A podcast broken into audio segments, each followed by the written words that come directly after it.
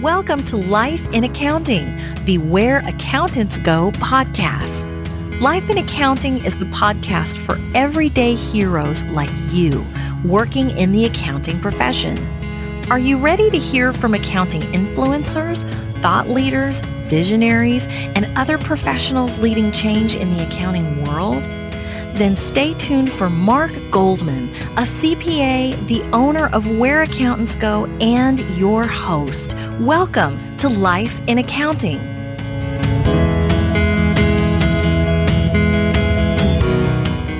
Diversity is not about counting heads, they explained to me. It's about making heads count. So it's not just how we're different, but it's how we're the same and how do we leverage those differences for the greater, higher performing team. Hello, everyone. I'm Mark Goldman, a CPA and your host for Life in Accounting, the Where Accountants Go podcast. That clip was from our guest for this week's episode, Lisa Ong, a national director in the Office of Diversity with PricewaterhouseCoopers, or PwC. You're really going to enjoy this episode on several fronts. First of all, Lisa shares her winding career journey and how she started in a quote typical audit role with PwC and then later ventured into the HR function, and now, more recently, into their diversity office. Secondly, unless you're already a diversity expert, you're definitely going to learn a lot about the field of diversity and how many blind spots most of us truly do have. It's a really fascinating and truly important area. Lisa is also going to share some online resources with us in this interview, so make sure you visit the show notes page as well for links to those at www.whereaccountantsgo.com.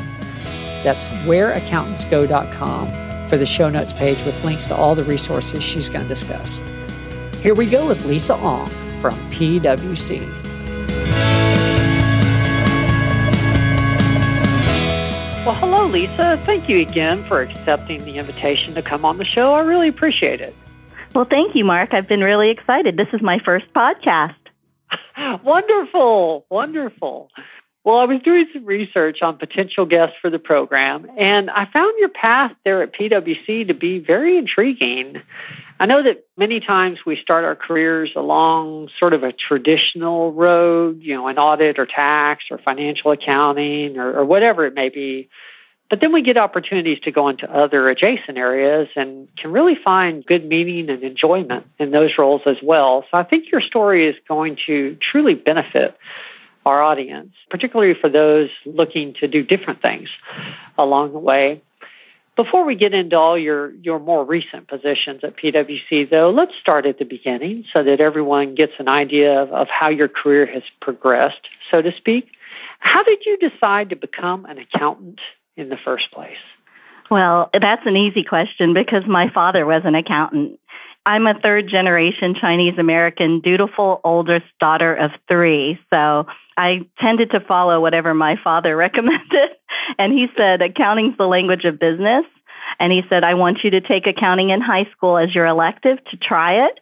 And my parents always emphasized that you have to get a good education and more importantly, make a good living to take care of them when they were old. So dad said, yes, I really want you to be an accountant. And he, what he says goes. My second sister also became an accountant. So we both followed the rules. My third sister became a teacher.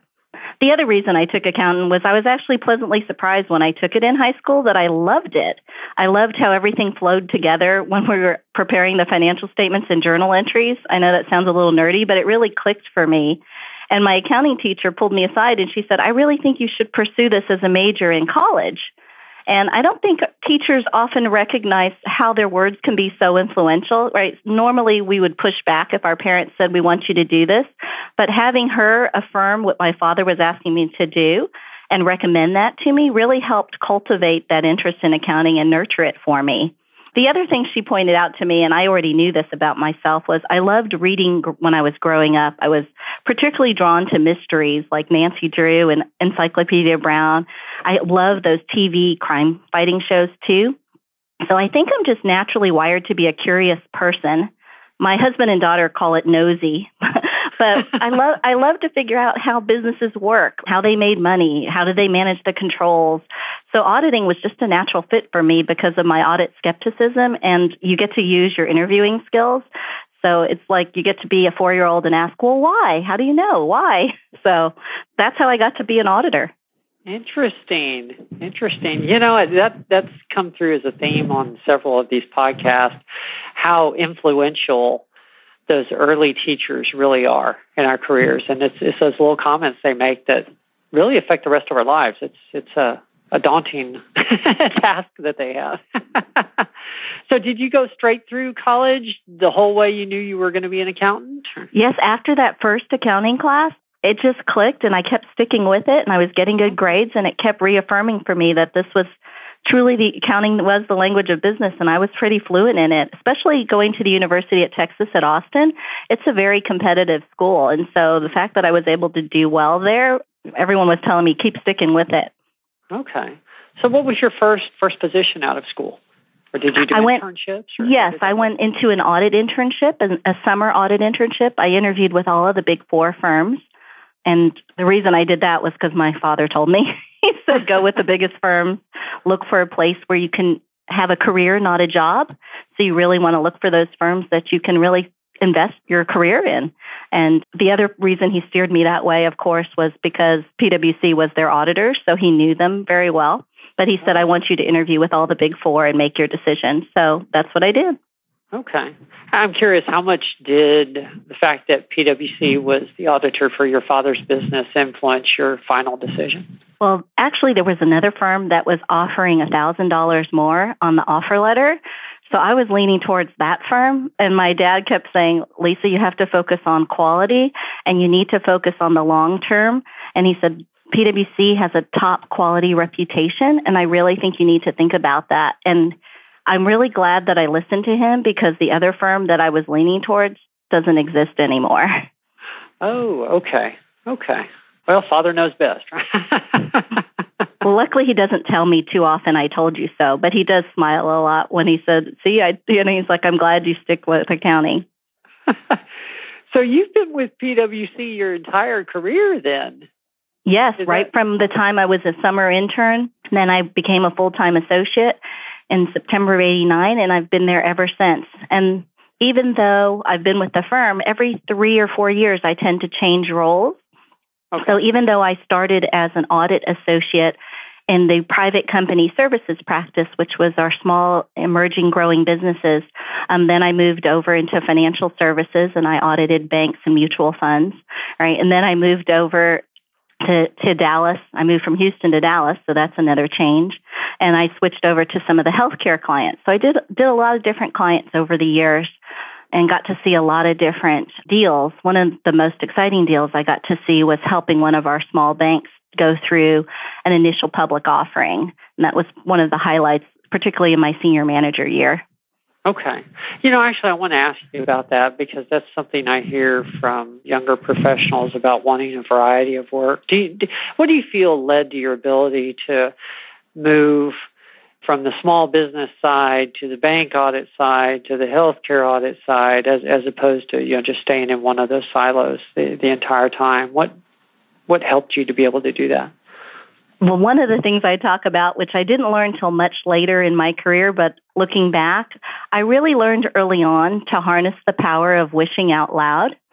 So rather than saying, I'm bored with working with this type of client, I used to network with the partners in the different groups and ask them why they loved what they did. And then I'd say, wow, that sounds really interesting. I wish I'd have an opportunity to try that sometime. And so they would keep that in mind. And whenever they had an opening, they would reach out to me and say, Lisa, would you like to transfer over to our group?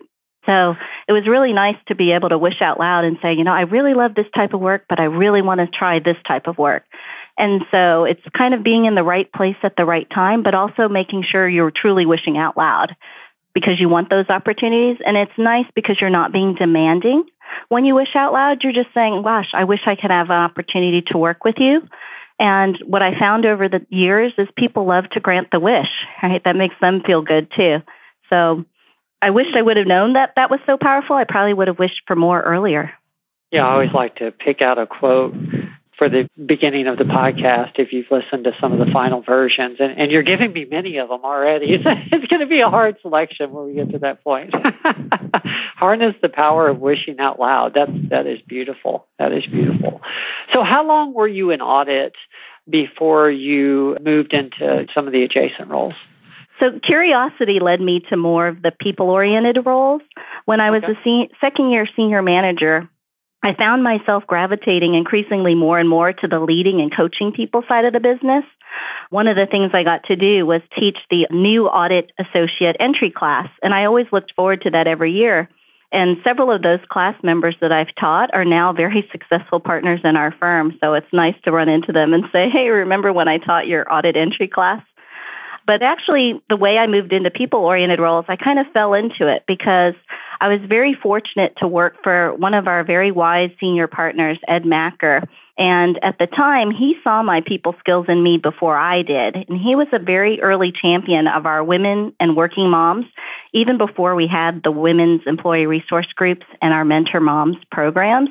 And I had just come back from maternity leave, so I had a brand new baby. And Ed was very smart and he kept a good eye on me. He used to remind me, Lisa, you have a new client, your baby, and make sure that I was not becoming a workaholic and, and at the expense of my daughter. And so two years into that as a senior manager and being a young working mom, I actually tried to quit the firm while I was working for Ed because my daughter had finally turned two years old and I was traveling back and forth between Houston and Dallas for a client.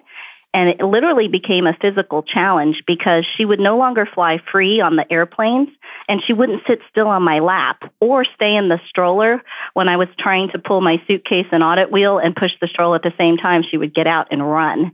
And my husband travels every other week for work because he's also an auditor. So I went into Ed and I said, Ed, I need to resign. And he said, What?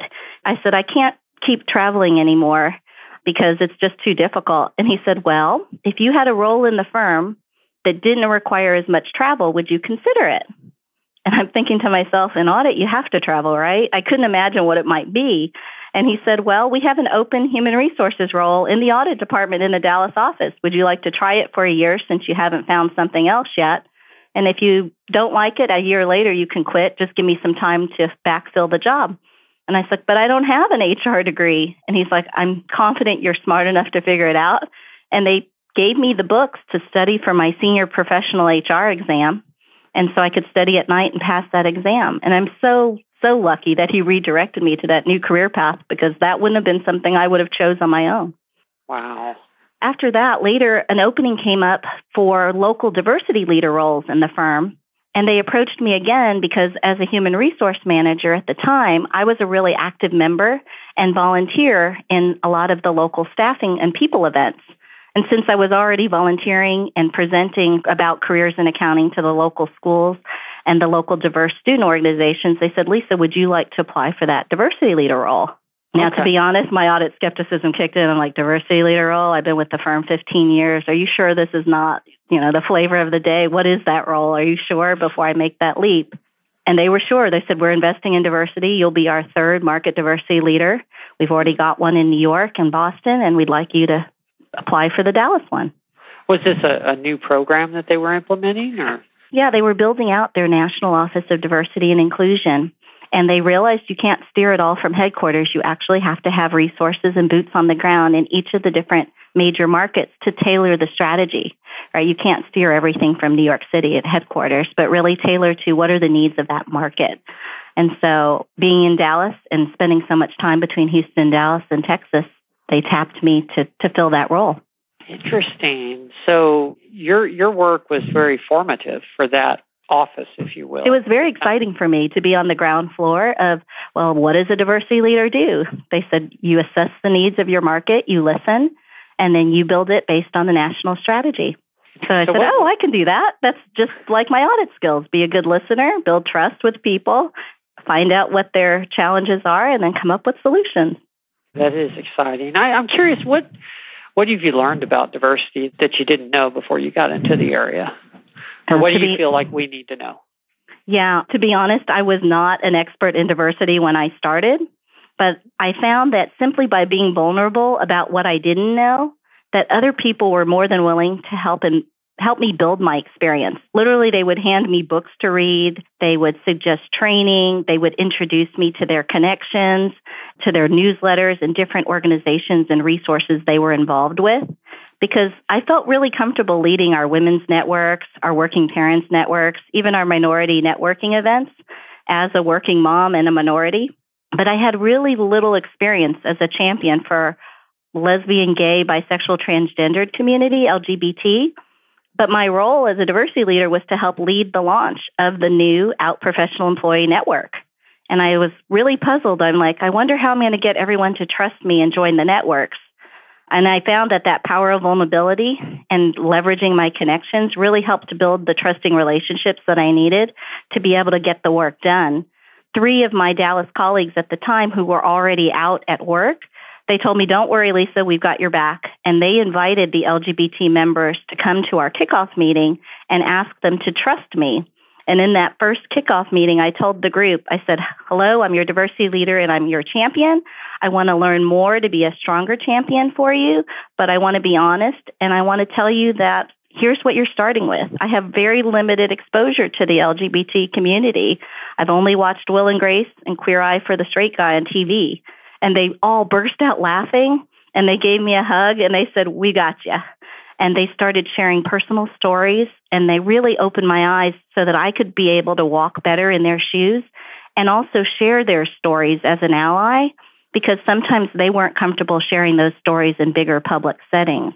And they were great with reminding me whenever I made mistakes, like, Lisa, you need to use more inclusive language. Stop saying spouse, but say partner or guest. I was like, thank you. So it was really great to get that coaching and support from folks, even though I wasn't a diversity expert in the space. And one of the shocking moments came from me was a year later, they had their end of the year National Out Professional Employees Networks Group Conference. It's an annual conference, and they had presented me with an award called the Out Professional Employee Network Friend of the Family Award. And for me, family is so important and to be considered part of their family just brought tears to my eyes. It's still one of my most treasured awards, even though it's a little paper plaque. To be so warmly welcomed into their community meant a lot to me. Hmm. Wow. You know, I hadn't thought about, I guess, the. I was thinking of diversity as one area, and you've mentioned a few now. This, you've mentioned working mothers women with children, or I mm-hmm. forget how you said that exactly, but what are the different programs that PwC has for diversity? I'm not even sure if I'm asking this right because I'm very ignorant as well. What are the different programs that PwC has in the diversity area?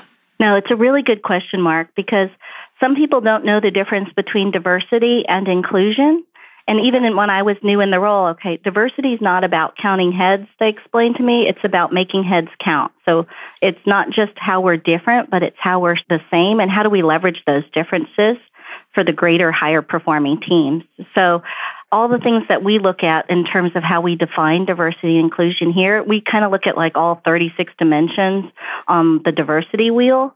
So it starts in the center with your personality, right? Introverts and extroverts.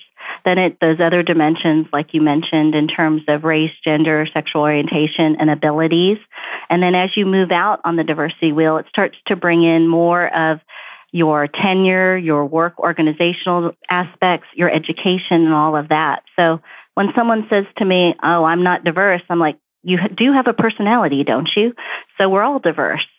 And so, what are the types of programs we have? They tend to be very grassroots built based on where our employees tell us they need. So, for example, our Out Professional Employees Networks group started when our employees said, We'd love to have an opportunity to connect with each other, connect with leaders, and connect with the community. And so that group launched in one small office in our Tampa, Florida office and then spread to the other cities.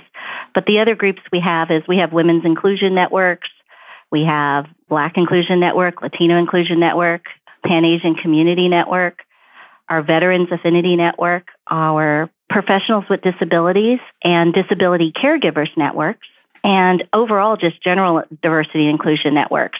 And we purposely use the word inclusion networks because ours are not affinity groups. We don't limit participation to only members of a certain group because we're trying to build a culture, cultural dexterity and inclusive workplace. So we want everyone to feel welcome. So we open our inclusion networks to members, supporters, allies, and even learners. People who are just curious and want to learn can come to these events. Mm, okay. You know, I, am learning a lot here. You, you, mentioned the personality wheel, 36 dimensions. Do, do you know where where would we yeah, it's a diversity yeah. wheel. The concept was, I think, if you Google diversity wheel, Gardenswartz and Rowe were the authors that wrote a whole book on it, and it, it tends to pop up and it shows all the different dimensions of diversity. It's really neat because it is a wheel, so visually you can imagine all of the different elements and dimensions of diversity. And I like to always talk about some people will only focus on your external dimensions of diversity and they forget about the less than visible dimensions of diversity, right? Just looking at someone, you might not recognize those other dimensions that are less than obvious. That is, you mentioned introvert and extrovert earlier or something along those lines that, yeah, I hadn't thought about. And people uh, always ask me, they're like, they're very surprised. They're saying, You're an introvert? You totally had me fooled. I said, well, definition of introvert means that we like to get refueled and we get our energy from being by ourselves. So, yes, I know how to turn it on when I'm with groups, but I love to also curl up by myself with a book to recharge.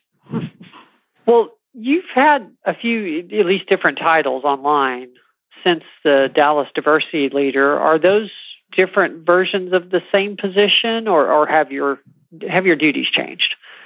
So when I started as the Dallas diversity leader, my role was focused on the local market in terms of supporting our employee resource groups and our local leadership teams in tailoring the national diversity inclusion strategy to what we need in Texas. So what New York or San Francisco needs is very different than what Texas might need and helping establish the common language of what diversity inclusion meant and actually breaking it down into behaviors that every employee could demonstrate in terms of how do you show you're an inclusive leader? How do you show you can be a high performer in whatever environment or whatever teams or groups we're asking you to work?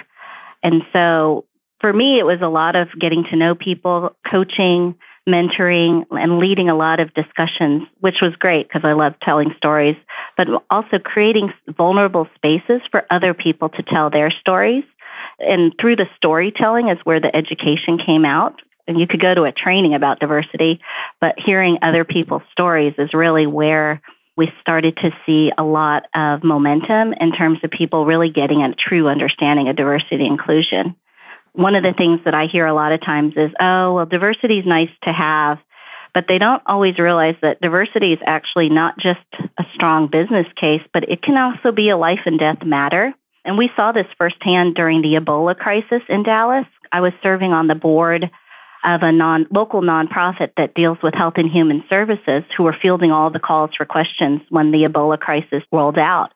And the Centers for Disease Control warnings were only primarily in English and Spanish at the time. But where the outbreak epicenter was in Dallas was in an area of town that was heavily populated by immigrants. And they spoke over 20 different languages and dialects there. So it became super critical to be able to get a message to those people to please stay in your homes and don't wander out until the quarantine period was over. So luckily we were able to connect with emergency services to find language translators for all those dialects quickly. So if we didn't have our diversity inclusion lens hat on at the time, it could have been deadly for people if those folks got out of the apartment complex. Wow. Yes, I hadn't thought about it from that standpoint either. So you're you're in charge of the national program now. Is that correct? I report to our, our national director over minority initiatives, who reports to our chief diversity and inclusion officer, and he reports to our senior chairman and CEO of the firm. Okay. Okay. So you're the national talent management director. Is that I am one of them, yes. We have a, a, whole team of national subject matter experts. So my focus is on supporting our employee resource groups and also our religious inclusion strategy for the firm as well. Okay, okay. Well, what have you enjoyed most about your recent role there at PwC? Well, what I've enjoyed most is getting to see how people are really embracing, understanding, and learning about diversity and inclusion, particularly their blind spots or unconscious bias. They really see that that's important to making sure that we don't miss opportunities. and being able to connect the dots. And the other thing that's happened that I'm really excited about recently to drive home the importance of recognizing blind spots is our U.S. Chairman and CEO, Tim Ryan, asked all of us to participate in blind spots training. And the reason he calls it blind spots training is because we work with a professor who wrote the book on blind spots out of Harvard. But he wanted to make sure we knew that blind spots could potentially be bad for business and it's important to be aware of our blind spots so that we're making inclusive decisions. And when I was growing up, my dad worked for an oil and gas company and he had shared with me an example of where blind spots almost made them miss an opportunity which I thought this is a great example of why diversity inclusion needs to happen. He said a group of senior executives were all sitting around talking about this proposed new idea to let customers pay for their gasoline at the pump with their credits cards instead of going into the gas stations. And I know for a lot of your learners, they've grown up always paying for the gas at the pump.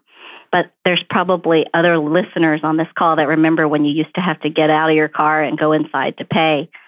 And the executives sitting around the table were saying, oh, that's not a good idea. We shouldn't let people pay at the pump. But the group facilitator had asked them to go home and think about it and go back and ask their daughters, their wives, and their mothers what they thought of the idea. And the next day, they realized they all had a blind spot, which almost made them miss this great opportunity because they were surprised that most of the women they asked said, This is a lovely idea. Have you ever tried to run errands in a car full of children and also fill up for gas?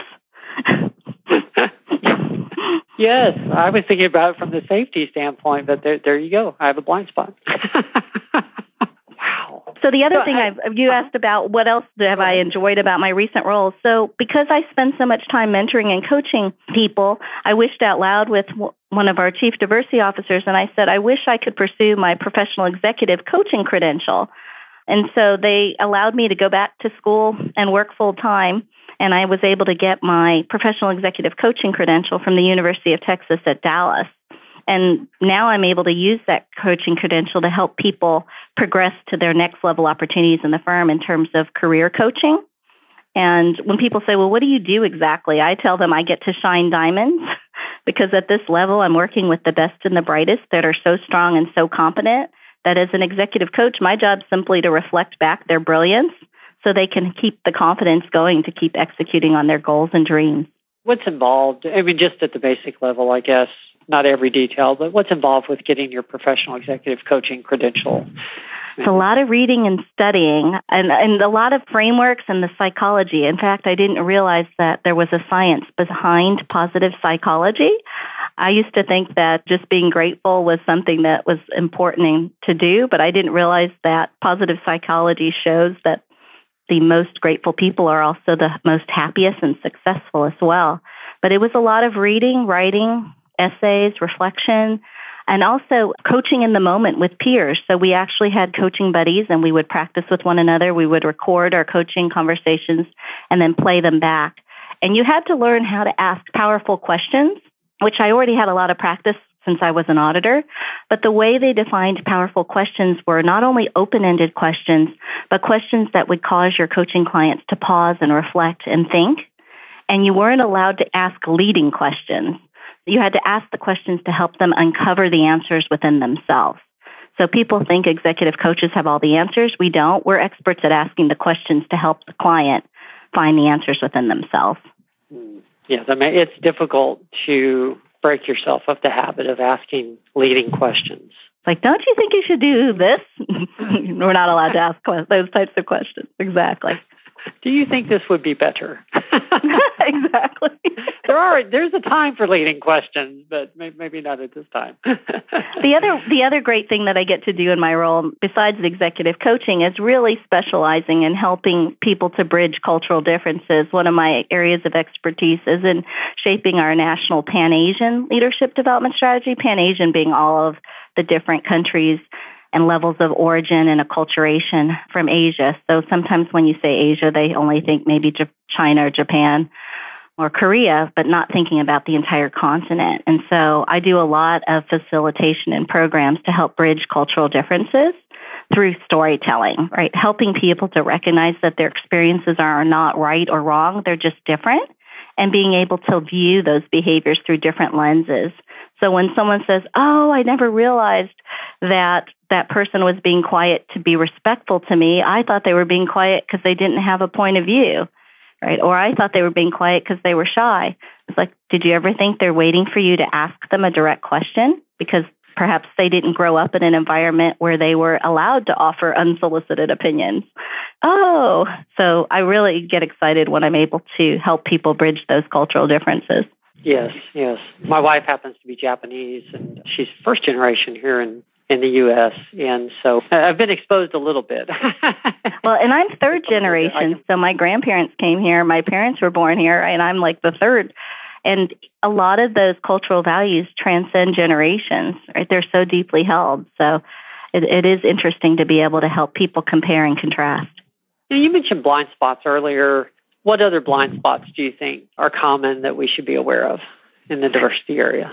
There's a lot of different blind spots, and I would encourage people to, as part of our U.S. Chairman and CEO's pledge, as part of the CEO Action Pledge, we've actually created and shared a free blind spots training that's available to the public. It's a oh. series of four very short videos. If you were to play them back to back, it's less than 10 minutes, but it goes over the frequently encountered different types of unconscious biases that kind of fall under those blind spots umbrellas. So similarity bias, right? We love people that are very similar to us. When you meet someone and you talk about yourself and they say, me too, you automatically have this instant bond. So this, there's always similarity bias that could get in your way. There's also confirmation bias. So we tend to ask leading questions because we think we know the answer, right? So we might ask someone that's really tall and athletic looking, oh, you play basketball in college, right? Right?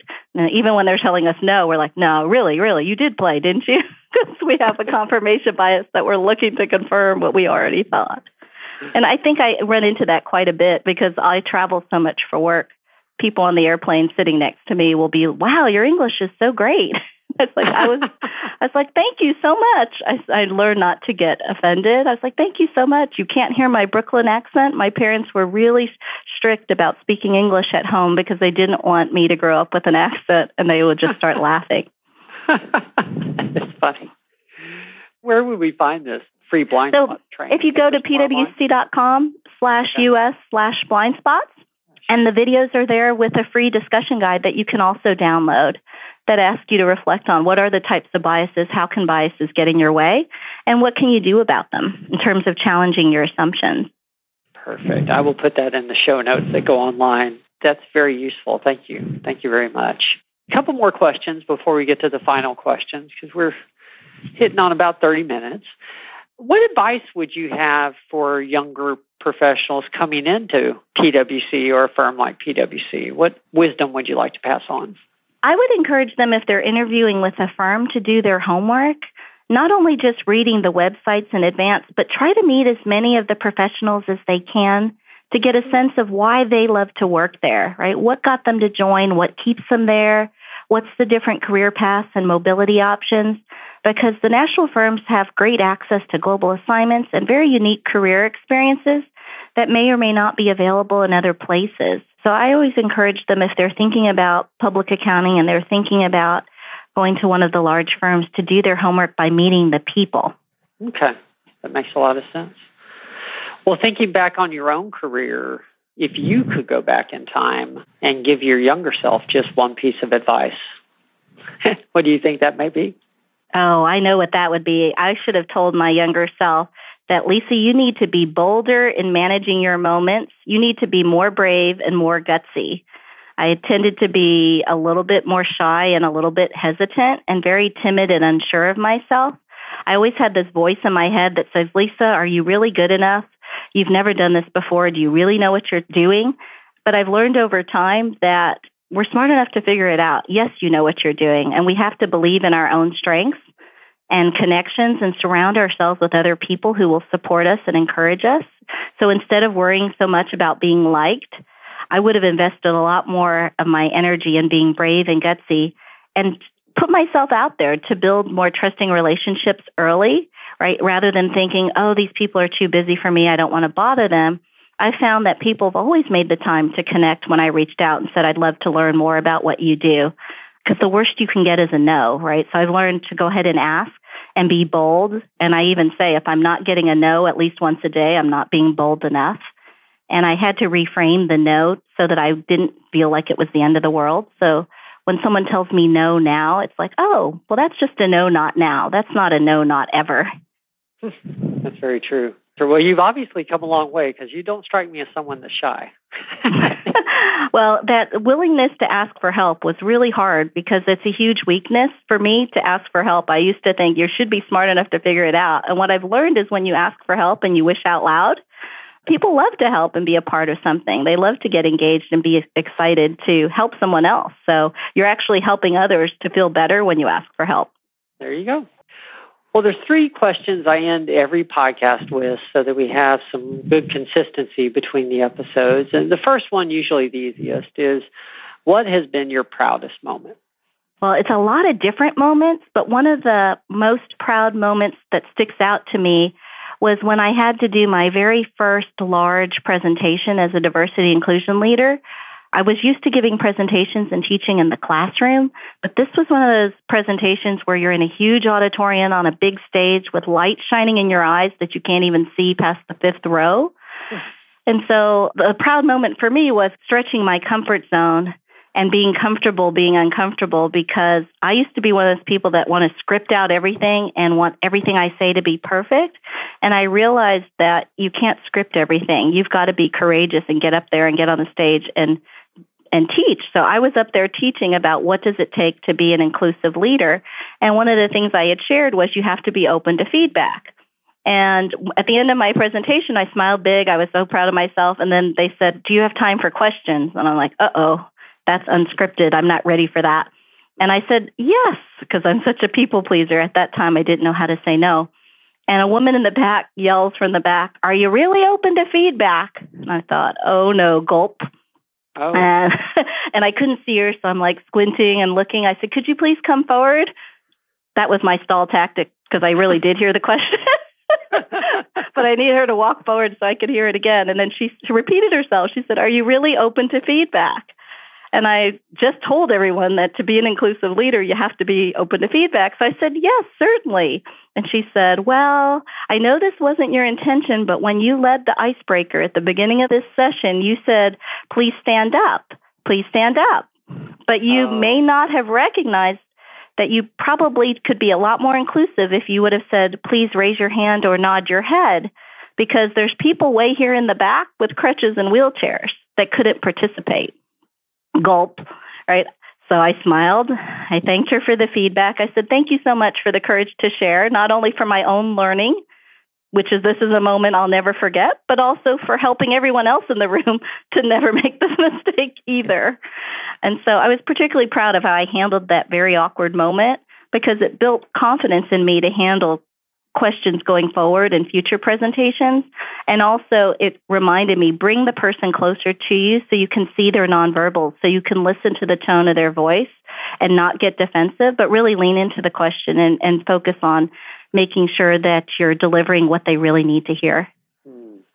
You know that that sounds like one of those moments where to you it it felt a little awkward, but in reality you handled it in the best way possible. Honestly, you're right. A lot of good came out of that.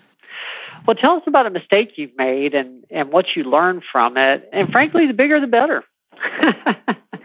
oh, boy. Well, you know, it's really hard to talk about your biggest mistakes in a public setting like this.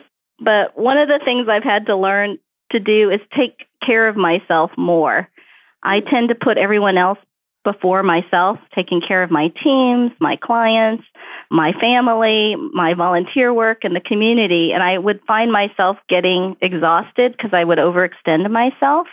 And where this became a huge, huge error was that when my close colleague of seven years at work passed away unexpectedly, I got so distraught that I couldn't even think straight. And I was having a really hard time focusing at work. And we were working on so many close projects together. I just put my head down and said, I've got to finish this work for her. And we were one of those couples that worked together so closely every day that we could practically finish each other's sentences. So finally, I had the courage to say, I think I need to take a time off. I need to help her mother plan the funeral because I know she was the primary caregiver for her mom. And so here I was trying to juggle my work, and also juggle her work, help her mother plan the funeral, and at the same time help my husband care for his sick mother who was fighting cancer and Alzheimer's as well. So it was a real blur. And during that tough three month period, not only to lose a close colleague, but on the flight home from her funeral, my mother in law was admitted to the hospital. So I landed and went straight to the hospital. And then I had to ask for more help. So I had to ask for another week off to help take care of my mother in law with relatives flying in to see her in intensive care before she passed away. And through all of that, I was so focused on helping everyone else that I didn't take care of myself and I got super sick super exhausted and I practically hit rock bottom. And I learned that's not a good thing to do because when you're that tired and exhausted, you tend to come out and sound very harsh and not very caring. So I was lashing out at other people. And unfortunately, I lashed out at my teenage daughter at the time. And that very day that I told her, well, just figure it out yourself, was the day she had a really bad car accident. And the car was completely totaled, but she was fine. And I just replayed that awful conversation in my head. And I said, Lisa, never let yourself get that exhausted again. Never let yourself not ask for help because you can't sweat the small stuff. And my teammates pulled me aside and they said, Lisa, you need to be comfortable asking for help because you need to realize that when you don't ask for help, it actually makes us feel like you don't trust us, that you don't trust us to do the work. It's actually hurting our feelings. And the only way that you can get through grief is to let it go. And so we're trying to help you and we need you to let go. And so when I hear that song, Frozen song, Let It Go, I just smile because that's one of the biggest colossal mistakes I've made was to get comfortable letting it go. And sometimes when you think all hope is lost, you have to let the angels in your path help. And so now I've learned to look for those angels in my path, embrace that, and pay it forward whenever I can. Thank you for sharing that because it's very appropriate for our audience. Because as accountants, we're deadline oriented, responsible, do what it takes, work hard kind of people. And and we need to hear that every once in a while to, to take care of ourselves more. You're right. Because once you get to that super exhausted point, it takes a whole lot longer to recover. Yeah, that's why the flight attendants always say put the, the mask on yourself first for oxygen before you help others. It's really good advice. That's true. well, now you can't use that one, but last question, and then we'll say goodbye. What is the best piece of advice you've ever received? Like I said, we can't use the stewardess. well, as I said earlier, the best advice I've ever received was be grateful and be kind to yourself and others and keep a gratefulness journal, right? So every day at the end of the day, I'm writing down three things that I'm grateful for because it keeps me focused and appreciative and humble. And also, after I studied, I found out positive psychology tells you that gratefulness also are the most happiest people. So be grateful. A gratefulness journal. That's a great idea. Well, thank you so much. I knew I was going to learn a few things, but I was thinking more in terms of your personal career path. I, I hadn't thought about how deep we were going to delve into diversity and and the blind spots training. This is going to be really educational for our listeners. I've learned a lot as well. I, I really appreciate you taking the time out for this, Lisa. Oh, this was really fun, Mark. You made it so easy. well, good, good. Well, that's my job. Thank you. You've been a wonderful guest. I hope you have a great weekend. Thank you. You too. Well, that was Lisa Ong, a national director with the Office of Diversity with PricewaterhouseCoopers. I know that all of our episodes have some educational content contained in the interviews, but this has got to be one of the top in terms of just pure educational value. I really appreciated Lisa sharing the information about blind spots, the 36 dimensions on the personality wheel, and, and even the online resources that PwC has that are available to us for free regarding identifying blind spots and biases. Really good stuff. Well, I hope you enjoyed this episode of Life in Accounting, the Where Accountants Go podcast. Please do remember to share the podcast on our home website, whereaccountantsgo.com, with a friend. If you'd like to subscribe via email, you can also do that at the whereaccountantsgo.com site. Simply visit the site and click on the subscribe button right there on the top of the podcast page. I hope you have a wonderful week. We'll be back soon. There's more to come.